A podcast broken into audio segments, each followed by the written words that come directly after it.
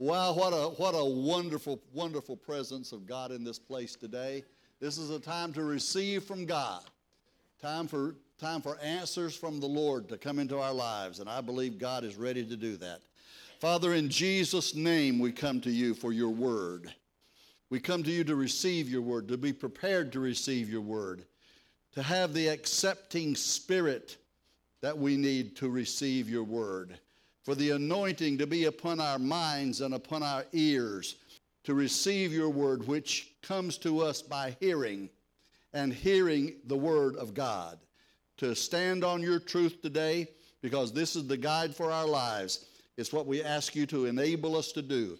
In the power of the Holy Spirit, Lord, reveal to us things about your word today that we have not known. In Jesus' name, and everybody said, Amen. Amen. Amen. God doesn't measure in the calendar his days and months and years. It really doesn't matter to God that this is the last Sunday of what we call 2012.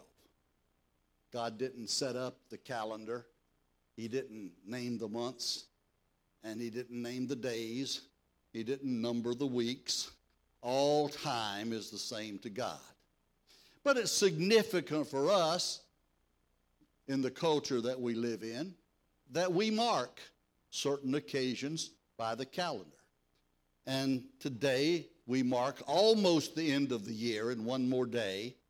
We will close out 2012 and we will go into 2013.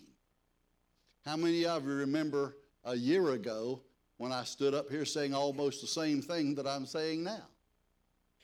And then I said, 2012 will be the year of the Lord's favor. We put signs on the wall. We put it on our bulletin. We kept saying it. We preached it. We talked it. We believed it. God has given us favor. Many of you are here who were not here at that time. We count you as being a part of God's favor to us. And in 2013, I want to make an announcement to you about 2013. I want to tell you today in 2013 to expect miracles. Expect miracles. Not just expect a miracle, but expect miracles. And we're going to believe God for greater and mightier, more powerful things than we have ever received from Him before. Amen. And I want to share with you a message today that I have called When God Speaks. I'm going to say some things to prepare you and to lay a foundation for this message that I want you to clearly understand. I want you to understand that when I say God speaks to us, I am not talking about God coming in a cloud or a thunderclap or a lightning bolt and speaking in an audible voice that everybody in Orange Park can hear, or even that just you can hear. I'm not suggesting that God doesn't speak to us in different and unique and such powerful ways as that. But I am telling you that that's not normally the way God speaks to his people. However, he does speak to us, and we need to be able to recognize the voice of the Lord when he is telling us what he wants us to hear. And, and when I say this morning, as I will through this message, that God spoke to me, I want to I want to make it clear to you. I'm not proclaiming anything unusual about me. I'm not saying that I'm somebody God talks to and he doesn't talk to anybody else. I, I, I, I, I, am going to put it this way. I'm, I'm going to put it I'm going to say, as I go through this message this morning, I'm going to say, I believe God has said. I do not posture to you the idea that I could not be wrong about thinking God said something. Well, I think you could be as wrong as I could be. But I am going to say that we, if we don't expect God to speak to us, we will never hear from Him. If we don't recognize God's voice, we won't know when He does speak to us. And so we have to draw near to the Lord and get into the position that we can hear God's message to us.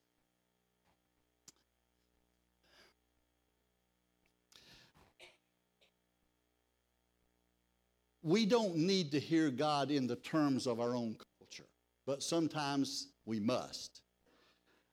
We need to clearly, clearly if, if God has a message for us, when God has a message for us, we need to be able to receive that in the terms of God's Word and on the basis of the way God's Word speaks to us. It will never be contrary to anything that's said in this Bible. Anything God, if, you, if God tells you something and you think He's told you something and it doesn't match up with this, you're wrong. Not God's wrong, it's not God talking to you. it's got to match up with this. But we do hear sometimes, you know, we, we, we expect people to understand things that we say when they don't really have a basis to say. If you say to some people, Are you saved? Well, they want to know, What do you mean, am I saved? Uh, saved from what? Well, did you know Jesus died? No, I didn't even know he'd been sick. I mean, uh, that, that sounds facetious, but there are people who are that shallow and that lacking in knowledge. It's true. I will give you an example of it. A good friend of mine, his name was Kenneth Ware. He was a missionary. He's gone to be with the Lord. But he was a missionary to France and really to Europe. He was more European than he was American because uh, his father was American, his mother was French. He was born in France, but he had dual citizenship. So he was a member of the Assemblies of God Foreign Missions Department, and, and I pastored churches that supported him for a number of years. And I went to Paris and visited with him and had a great relationship with him. He told me a lot of things, but uh, that impressed me. One of the things he told me was when he first when he first got saved, as soon as he was saved, he knew he was called to preach, and he went. He didn't know anything he, now, he had no knowledge of anything because he had just come out of no knowledge, not a Christian background, but he knew God wanted him to preach. So he went and talked to some people, leaders that he thought would help him understand what to do, how to go about it. And he went to someone that he had a lot of respect for, some preacher, leader, and he said, God's called me to preach. What should I do? And the man said, Well, you need to start in Jerusalem first. Now, we know what that means because you see, Jesus told the disciples, You'll be witnesses unto me, both in Jerusalem and Judea and in Samaria, under the uttermost parts of the earth. Now, when we use that terminology, we're talking about if you're right here and you get saved right here and you want to know where to start, we say start in Jerusalem. We mean start right here in Orange Park. Start right here in Clay County and then get larger. That's what we mean. And we know what we mean. But if you said that to somebody who doesn't know what you mean, what would he think? He'd think you're supposed to start in Jerusalem. And so Kenneth Ware, a young man in his teens, got a ticket to Jerusalem. This is true. He got a ticket to Jerusalem because he wanted to preach and he was told he's supposed to start in Jerusalem. so, so he went to Jerusalem, and the first sermon he ever preached was on the street corner in the city of Jerusalem in Israel. Now, you say, well, that's ignorance. No, it's not. It, it may be ignorance of, in, in, not in a pejorative way, but in that it, it's a lack of knowledge. The ignorance is on the part of the person who told him that, thinking that he's supposed to understand, because he took it exactly like the man told him. Well, if you're called to preach, you should start in Jerusalem. So he believed it, and he went to Jerusalem to start his ministry. Kenneth Ware was a was a. I, I, one day I think I ought to take the time to say this. I ought to preach a sermon titled "This is my friend Ken, Kenneth Ware." I can tell you some things that he told us, and I believe every every one of them. Uh, but but I'll go on. I just want to tell you that for right now. but God speaks to us, and and and and uh, God w- was speaking to Kenneth, but He was telling him to preach but God wasn't telling him to go to Jerusalem, although it makes a wonderful story after all these years, even to tell it. God wasn't telling. He went there mistakenly, but God honored and blessed him for it anyway. He became a great soldier of the cross and a great missionary and did a mighty work from God, for God. And if you heard years ago about the great revival among the gypsies that spread throughout all of Europe like in a mighty flaming fire among the gypsies. Kenneth Ware was one of the key instruments in that revival among the gypsies in Europe. So, so, uh, so he, he, so he went to Jerusalem. So, but, but you know, there are times when God speaks to us, and and and we we declare it. I've done it. I've declared what God has said to me, sometimes with trepidation and trembling. And I'll give you an example of it. In May of 2011, May of 2011. That's right. Okay, a little over a year and a half ago. I got up one Sunday morning, finalizing my sermon, going over it, and, and, and I just felt God's Spirit just overwhelmed me. I fell on my knees and started weeping and crying and speaking in tongues and reaching out to God. And God spoke to my heart and said to me, Your long, dark night is over. And he also said, The sun, and I saw the image of Jesus, not the, not the shining sun, daily sun, but the Son of God. The sun is shining on you now. Well, I drove in that morning with my message ready to preach, and the closer I got to Orange Park, the more I knew I couldn't preach what I had. I had to say what God had given me, and that was, Your long dark night is over. Now, in May of 2011, that might have even been Mother's Day. I remember it was something I was supposed to preach on something else, and I didn't. It was in May of 11. How many of you were attending here in May of 2011 and heard the first time I preached that message? Raise your hand. Well, quite a few, but not many. and I will tell you that morning, that morning, when I said your long dark night is over, the, the, the, the, the past of this church is past. God's getting ready to do something here and moving forward with greater things than we've seen. And, and the message is on the internet if you want to go hear it again. And, and, uh, and, and, I declared that. I, I, declared it based on what God spoke to me, what, what I believe was prophecy. Well, you're here, most of you are here as a testimony to that's true. Because when I preached that and what great things God was going to do, there was just a little handful of people here. Just a little handful. There's not a big, huge crowd here today, but there's many, many, many, many more than there were then. And so, what I'm trying to tell you is that in the days to come, there are going to be many, many, many more, more than there are now. I believe that's what God is telling us about expect miracles in 2013. Just one of the things, one of the many things that God is going to do. Later on, I don't know, I don't remember what time this was. I remember that was May of 2011. Sometime a few months after that, I reprised that message and used that to talk about. And I took some things out of that message and played them back over the sound system as a reminder of what I had said first talking about that and showed you how what God was saying was coming true. You see, we, we want to verify and validate God's word. When God speaks to us, and my message this morning is when God speaks. And listen, friends, when God speaks, what he says is going to happen. Now, if it's God, and what God is saying, it's going to happen. I believe, this is what I told you moments ago, I believe God has said,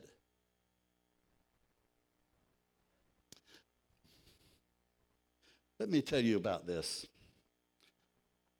Early one morning, even, even early for me, I, I got up, and, I, I, and as soon as I woke up, the first thing I thought of was, He addeth no sorrow.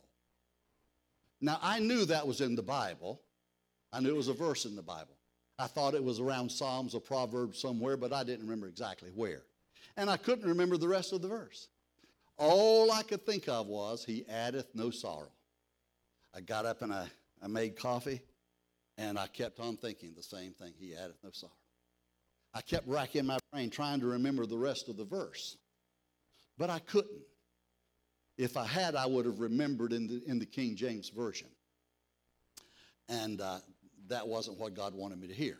So I kept, all I could think of was that, hey, it must have gone on for an hour. He addeth no sorrow. And finally, I decided I need to look up that verse. Now, it took me about an hour to come to that realization. I know some of you are a lot more spiritually perceptive than I am, and you would have gone and done it a whole lot sooner. You're wondering, why'd you wait an hour? I'd, I'd be honest with you, I didn't really know it was God talking to me. I just thought I was thinking about it. Then I got to thinking, why am I thinking about this? Why does it stay with me? Why? Why? So I, I thought, well, at least I'll find out what the verse says. So I went, I went to the Bible, and normally when I look up things that I remember like that, I always look them up in the King James because everything that I've remembered or memorized virtually is, is, is memorized in the King James Version. So normally I do. This morning, however, when I got on my computer and went to look for it, somehow I had the NIV up, and that's the version it looked it up in. And so when it came to that verse, Proverbs 10 22, I read it, and this is what the verse says The blessing of the Lord brings wealth without painful toil for it. The blessings of the Lord brings wealth, and he added no sorrow without painful toil for it. The blessing of the Lord brings wealth. And I thought, well, God, are you telling me you're going to make me rich again? I thought about it. I prayed about it. I prayed about it this week. Went back and looked at that, and I prayed about it this week. And this is, I believe, is a message of God to our church. Now, listen carefully to me. I am giving you a word of God for this church, I believe. I believe God has said for this church that the blessing of the Lord upon us brings wealth without painful toil, without hard labor for it. Now, why would God say something like that to us? I don't want you to get overly excited. It doesn't mean at the end of this year we're going to have a $10,000 check for every member. Don't rush to join because of that. We're not going to do that. but God is saying that He wants wealth to come to this church. Why? I will tell you why I believe. First of all, because we're honest, we live, in, we live with integrity and by principles of God's Word. And when you give in this church, we're transparent to tell you this is what happens. We don't come out and put our report every month, week and tell you this is what we wrote checks for. That would be foolish and, and, and non productive. But the point is, we're not secretive about anything, we're not hiding anything.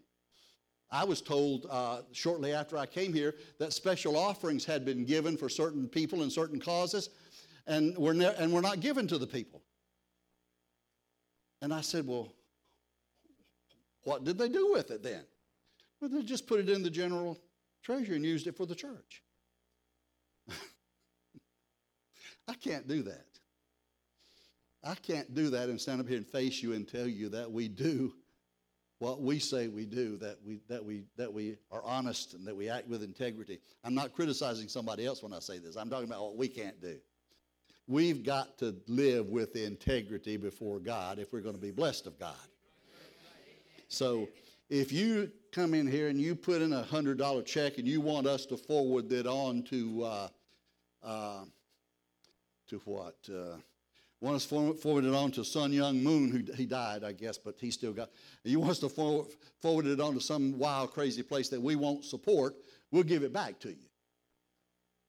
We're not going to send it for, through this church to somebody that's not doing the work of God and that we know is not doing the work of God. So don't misunderstand me. But we'll give it back to you. We won't use it for something else. But if you give something to a cause, whether it's assemblies of God or not, that we can support and that we believe in, that we know is true and accurate to the word, then we'll send it on to where you give it. Does that sound like what we ought to do? I think it's what we ought to do.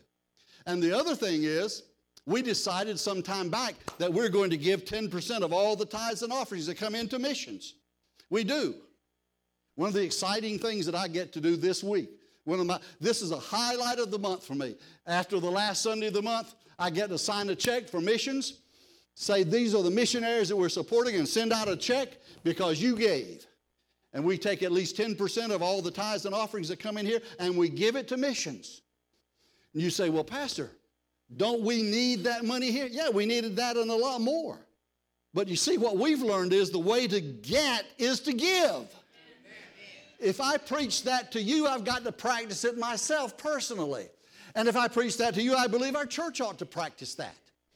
I'd love to see us come to the place that we have the ability to give 90% of what comes in here to missions and live on the 10%. I don't know when God may do that, but I do know this. I believe God has said that there is wealth. The blessing of the Lord upon this church brings wealth. And God is planning to do that. It's in His economy for us. It's not because we're after money, we're after the blessings of God. The Apostle Paul made it very clear when he taught the people about giving that he was not asking for a gift for himself. I'm teaching you this so that you can be blessed, he said. And that's why we give to honor God, to build his kingdom, and let God take care of us and bless us as a result of it. So, this is, uh, this is an interesting, interesting concept I just share with you in light of what I just said. There's another scripture. It actually is what I just gave you is Proverbs 10:22. This one is Proverbs 13:22. And in that verse, the Lord says, "The sinner's wealth is laid up for the righteous." So where's God going to get all that wealth He's going to give to us? He's going to get it from people who don't know what to do with it. He's going to take the sinner's wealth and give it to the righteous. I believe God has said that. Because that's what His Word says, and that's what I interpret it to be in this time for us. The next thing I want to tell you that I believe God has said is that you are in my hands and I will take care of you. I came to the Lord. I have the dates. It doesn't matter what the dates were. I came to the Lord. I bowed before the Lord. I, cry, I was crying out to God, I, I, crying out for our church. We prayed daily, regularly, consistently for this church, for you in this church. You, many of you would not realize how many times your names get called before the Lord. God will sometimes just see, uh, just allow us to see people sitting here and pray for them on and on, and just pray for people who who who have been here, maybe not the just just are known to be here, and pray for them for God's hand and favor and blessings. And we pray for this church for God to pour out His Spirit to give us a mighty deluge of His anointing and power that will bring us to the place that He wants us to be. And, and, and, and one day in praying before the Lord, I, I felt that I heard the Lord say to me, I believe God said, You are in my hands, and I will take care of you. Two times, five days apart, I thought and believed that I heard the same thing. I say to this church this morning, we are in God's hands. We are in God's hands. How are we going to do this? I don't know. We're in God's hands. What is going to happen? I don't know, but we're in God's hands. Pastor, are you worried about this? To be honest with you, sometimes I may get a little bit worried about some things, but then I get the answer. You're in God's hands. You're in God's hands. Doesn't matter if you had a heart attack yesterday, if you never had a heart problem. Who knows when you're going to go out to meet the Lord? You're just a subject to go as the person that's the sickest one here. But here's the good thing about it it doesn't matter because we're in God's hands.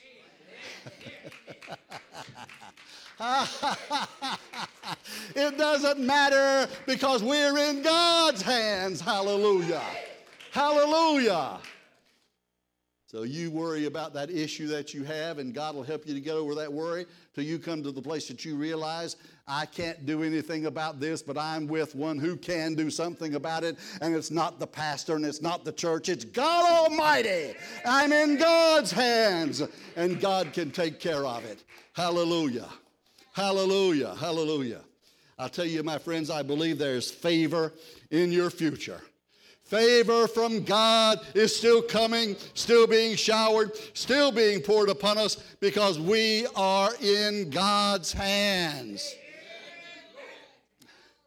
And I'll ask you this where would you rather be? Can you think of any place you'd rather be? I can't think of any place I'd rather be. Even if it is living by faith, even if it is walking by faith. even if it is the journey of faith, I want to be in God's hands. Even if it does mean I have to see the invisible. But I do know this God can give us a sight that sees the invisible that sees the reality of the power of God, the invincibility, the instructability of what God is able to do. And when God builds the house, that house stands. Hallelujah. When God builds the house, that house stands because God builds it on the solid foundation, the cornerstone of the Lord Jesus Christ Himself. And upon that foundation, nothing that's built can fail or fall.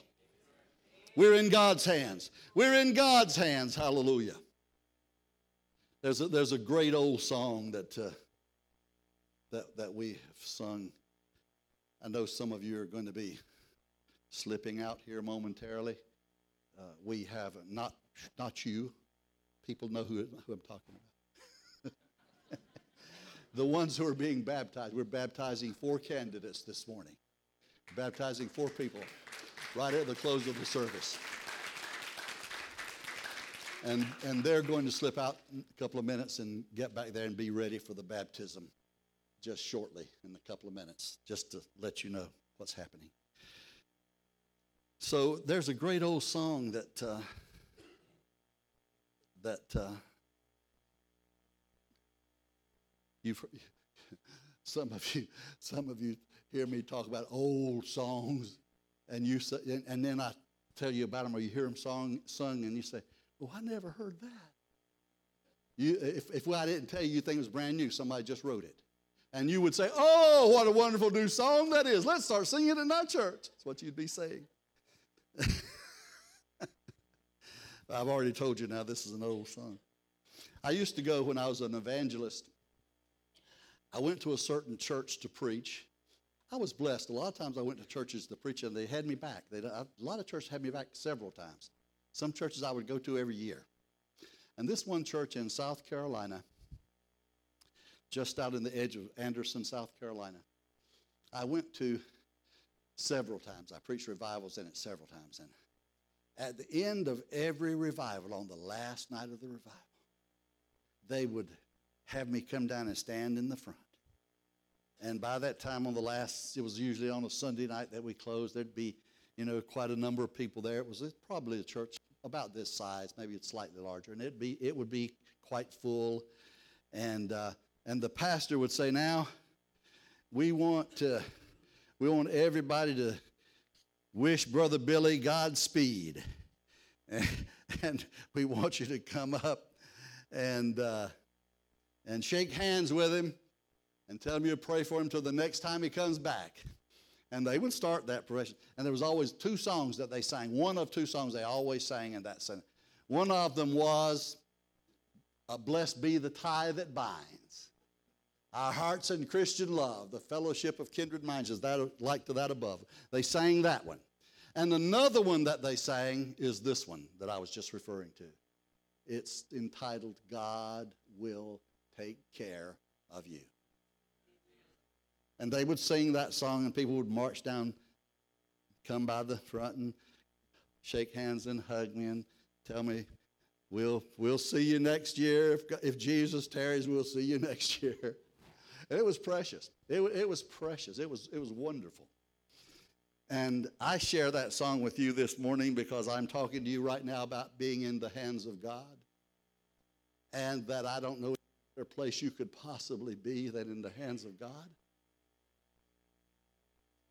Be not dismayed, whate'er betide, God will take care of you. Beneath his wings of love abide, God will take care of you. Through days of toil, when heart doth fail, God will take care of you. When dangers fierce your path assail, God will take care of you. All you may need, He will provide. God will take care of you. Nothing you ask will be denied. God will take care of you. No matter what may be the test, God will take care of you. Lean, weary one, upon his breast. God will take care of you. And the chorus says, God will take care of you through every day or all the way. He will take care of you. God will take care of you. And He will because we're in His hands. We're in God's hands. I believe, I believe God has said that this church is in His hands. The people of this church are in His hands. God is holding us, holding us, holding us, hallelujah, and holding us. He will not let go. Glory to God, hallelujah. I know some people think, well, every time they make some mistake or some little misstep, they, they, they, they've just lost out with God and fallen away from God. Listen, I'm not saying you can't turn away from God, but I'm going to tell you it's not that easy. When you think you're getting away, He's still holding on to you. And when you think you've let go, your hand is, you, you just let go and you can't hold on anymore. He's still holding on to you. He's still holding on to you. When your hand gets so weak and so limp you can't hold on, He's still holding on to you. Hallelujah. He will not let you go. You may even fight and struggle to pull away. He's still holding on to you. Because we're in God's hands. And we're in God's hands for His protection, His blessing, for His glory, for His answers to prayer. And my friends, you have a right to expect miracles because you're in God's hands. And God is the miracle worker. Hallelujah. And if you need a miracle, God has the miracle you need. Listen to that. If you need a miracle, I'm not, I'm not just talking to somebody else now. I'm talking to you. If you need a miracle, God has the miracle you need. You believe it? You believe it? Hallelujah. I'm totally convinced that God has everything, all that we need today from Him. And I'm not going to let the devil steal it from me. I'm not going to let him take it away from me. If God will hold on to me, I'm going to hold on to him. We're going to march to victory together. We're in God's hands. Hallelujah. I believe I've heard God say, we're in his hands. Baptism is a wonderful experience. I'm segueing now into something else that we're going to do. Baptism is a wonderful experience. I've explained to the people who are being baptized today, it's a symbolic thing.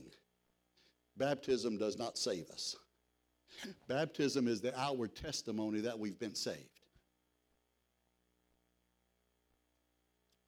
When we take someone in baptism and we take them under the water. It is death to sin. It is, die, it is, a, it is the physical testimony that I have died to sin as Jesus died on the cross for sin.